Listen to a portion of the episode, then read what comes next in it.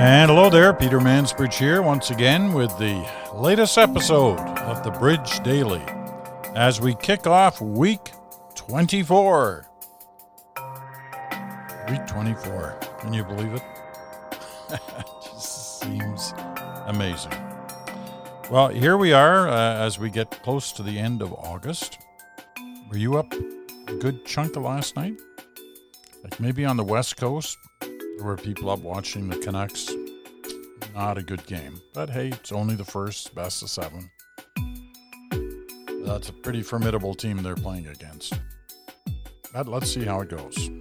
Raptors won earlier in the night, swept four games straight against the Nets. But I would assume that people who follow this podcast may also, some of you anyway, may also have been watching that event called the Conservative Leadership Convention. So I better start by saying a few things about that. Because in the end, it was a surprise on a number of fronts.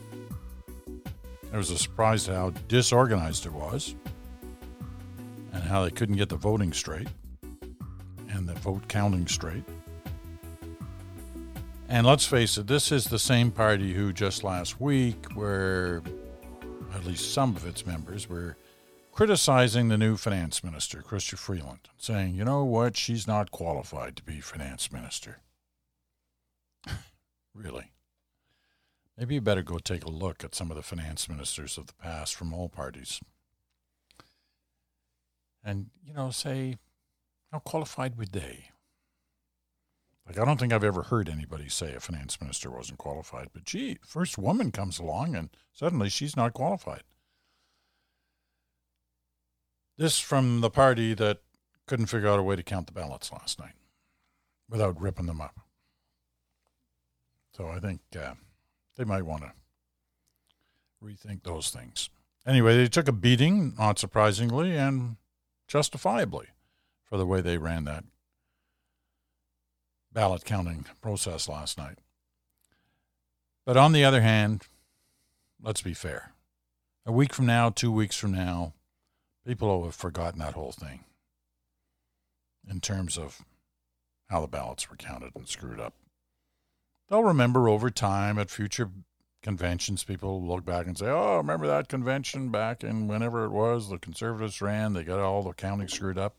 How many of those have there been in the last 20 years since they moved away from the regular, or what had been the regular conventional way of doing leadership conventions and the ballot process in, you know, big hockey rinks and what have you?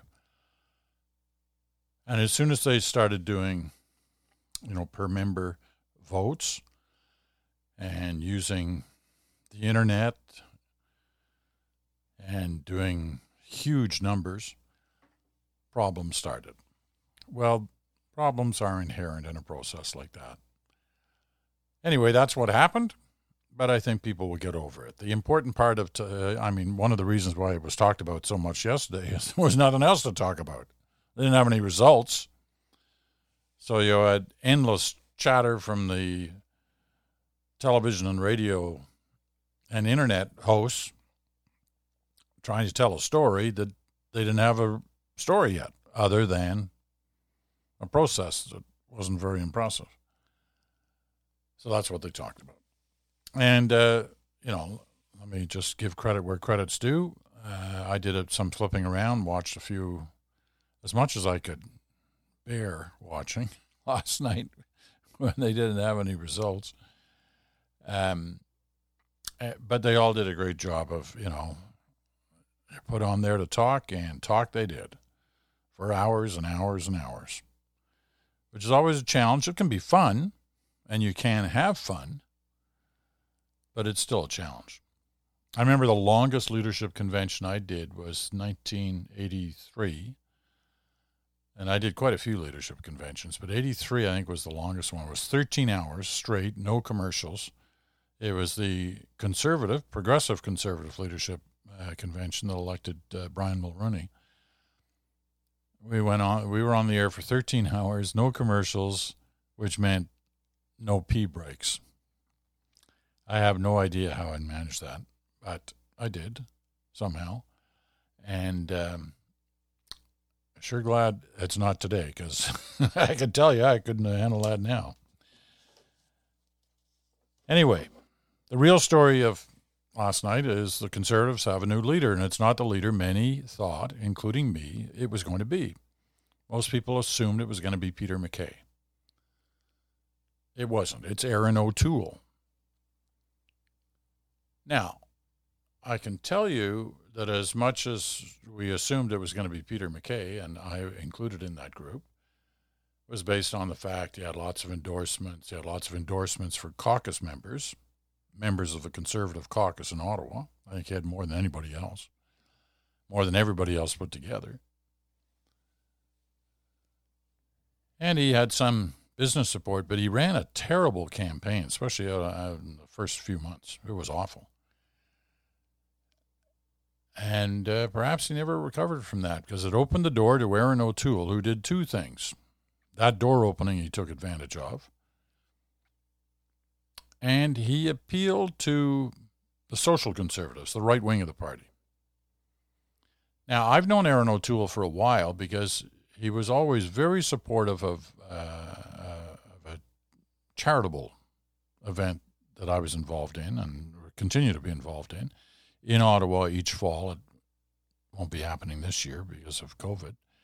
Uh, but where we raise money for internship programs, both at the parliamentary level in terms of parliamentary interns and in journalism for journalistic interns, journalism interns at you know at uh, at major news organizations. Could be CTV, could be CBC, could be Globe and Mail, Toronto Star, you name it, Canadian Press. And we depend on the support of companies and the fact that we have a big kind of evening and, and it's mainly for the political crowd in Ottawa. You know, MPs, senators, journalists. And they come out. We usually hold it on the uh, Gatineau side of the river. And it's a fun evening. And it's one of those few evenings where sort of partisanship is checked in at the door. You come in, you have a good time. And I uh, I do a kind of kind of bad stand-up comedy routine where I make fun of everybody, including myself. None of that's hard. Um, but of the conservative MPs who come, Erin O'Toole has always been one, and uh, and was willing to stand there and uh, take take the good natured heat.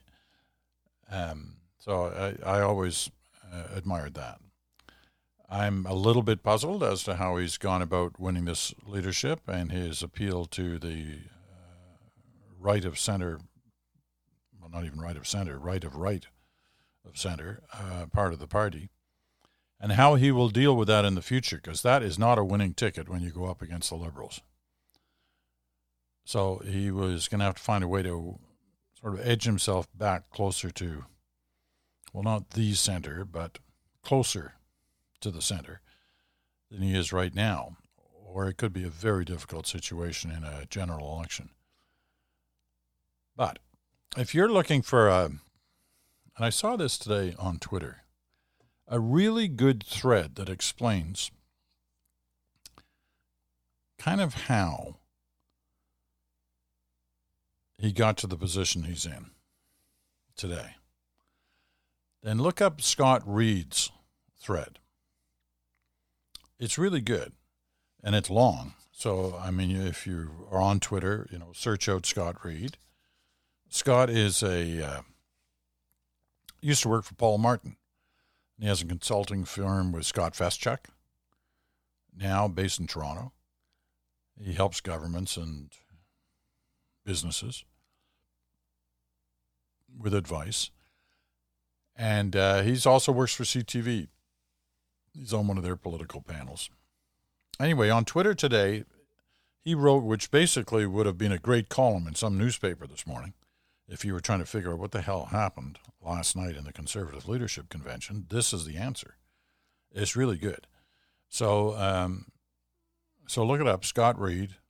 You can search him out, and in uh, look for the thread. There's, I think, about eight or 10 or maybe more uh, tweets as part of that thread, but it'll give you the explanations that you need. Now, the next big question is going to be what impact will all this have on the national political landscape? Does it mean that an election is immediately in the offing? The Bloc Québécois say they want an election. They're going to move non confidence. Will the other opposition parties, now the newly led Conservative Party and the NDP, will they support that motion? If they do, it's game over for the Liberals and we're into an election. People aren't so sure of that because a lot of the parties don't have any money. They're still trying to pay off the last election. And for the new current conservative leadership, they've got to get their ducks in a row, including what they exactly it is they stand for. So all of that is yet to be determined. Now, there, of course, is another way we could end up in an election fairly quickly. And that, of course, would be if Justin Trudeau decides he's going to have an election. So he comes back with a, you know, they're on a break now. Shuffled his cabinet, comes back with a new agenda and a new cabinet. And he goes, you know what? We need the people of Canada to say, okay, we believe the government's handling the COVID crisis well, and we've seen now their plans for the future. Could be a budget, could be a throne speech, could be whatever. And we need to know that they, in fact, agree with that. So, Mr. O'Toole, other opposition leaders, I'm going to ask the Governor General to dissolve Parliament, call for an election. That's possible too. And of course, the third possibility is no election. But you've got those kind of three scenarios. And any one of those could play out in the next little while. I mean, it's hard to imagine an election during a pandemic. But Elections Canada is working to prepare one just in case, as they should. We're in a minority government. It could fall at any time for any reason. So, all those things are things for Erin O'Toole to ponder on this day, his first day as leader of the Conservative Party of Canada. He doesn't get a break. He doesn't get a honeymoon. Doesn't get a holiday. He's got to hit the ground running and be prepared for any eventuality. That is the landscape at the moment. Okay. A glance ahead to the rest of the week for the Bridge Daily. Uh, Bruce and I have talked about the next race next door, which will probably be Wednesday. And the Republican convention is going on starting now. We'll kind of keep an eye on that and see whether there's something we want to do about it. I know one of the things that I've often pondered, because we're not looking to do the daily cut and thrust of these these conventions, because it's you know, you want that, watch regular newscasts. We're trying to add something else, kind of value add to our conversation. One of the things that I've often thought about is, you know, Trump is supposedly has this great reputation as this guy knows TV and, you know, he was on The Apprentice and blah, blah, blah, blah, blah. And he wrote books. Well, he didn't write any of them, but people wrote books for him to put his name on. But really, is he a great television performer? Apparently, he's been orchestrating this whole week. Like he's he's trying to be deciding who should speak and how they should speak and how long they should speak for and what things should look like and he's going to use the White House as a backdrop on Thursday night. But is he really a great television producer? That's one thing that I was thinking of talking about with Bruce. So I, I give him that to ponder over to see whether he wants to talk about that. The other thing is, and I think this one's important and we should do it soon, if not this week, and that is polls. And of course, Bruce is an expert of polls, but the issue is not what's in the current polls. The issue is what should we be looking for? So, you know, you want to think that one through. And I've asked Bruce to think that one through as to whether or not he wants to deal with that. So that's one idea, and it, it those are a couple of ideas for this Wednesday's race next door. But of course, the main reason we do this podcast is to follow the COVID 19 story. And obviously, that's what we'll be trying to do in a couple of, um, at least a couple of days this week, because there are always new developments on that story, right? Including a few today. They're kind of, kind of of lesser importance, but they're nevertheless, they are important. So I'll, I'll mention them now. Let's, let's get at it. You know, there's one of the issues that we've talked about is what's an essential service, right? And we have discovered through this process the things we'd never thought of as essential services necessarily have become very essential services.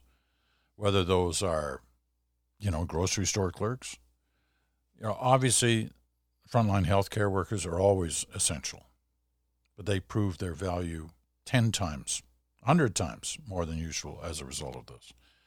But grocery store clerks, farm workers, truck drivers, they've all become, and knowingly to us, essential services. Well, I found this little story interesting. It was reported by Bloomberg. It reports that Argentina is extending a price freeze for TV internet, and mobile service, which means that providers won't be able to raise prices without government approval until the end of the year, deeming them essential public services. And that, of course, is, among other things, the reasons are COVID 19 and how people rely specifically on TV, internet, and mobile price freeze, end of the year.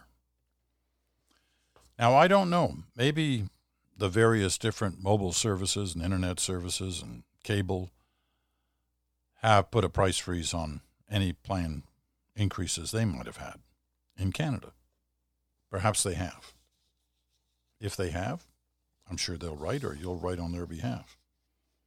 But I thought that was interesting that now those are essential services. Here's a story about, I don't know, colleges and universities and admission. And this one comes out of the New York Times. In the industry of higher education, the campuses that reopened for in person instruction are now taking action ranging from shutdowns, warning, and scolding their students after multiple incidents on campuses that have exposed students to coronavirus.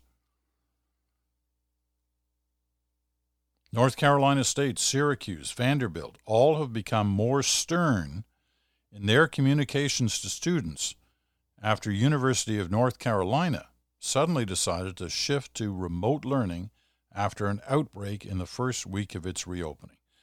And that's the great fear, whether it's at university campuses or college campuses or high school or grade school is that you know they're going to go back to school and then bingo right away something's going to happen there's going to be an outbreak of some sort because certain elements are either not following the restrictions that have been placed upon them or those who'd placed restrictions hadn't thought through what they needed to do. So these things this issue continues to be a problem and a dilemma for administrators, for educators, for parents, and for children, for kids, whether they're five years old or 20 years old. It's a dilemma. Now, we're going to close out on this thought uh, for day one of week 24. And that is, you know, when you're holding an event like the Democrats did last week and the Republicans are this week, you're looking for moments that people will always remember. And those aren't easy to capture.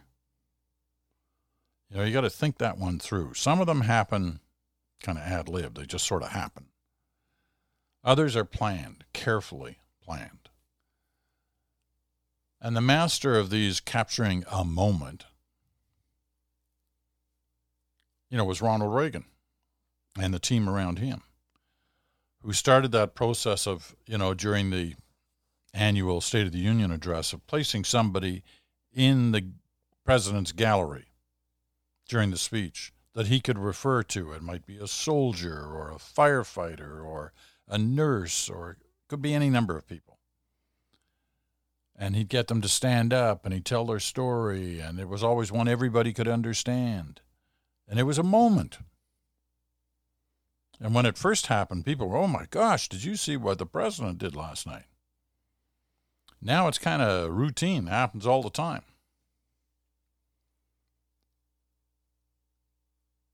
Last week there was a moment, and you can bet that Donald Trump is hoping there's going to be a moment of some kind this week.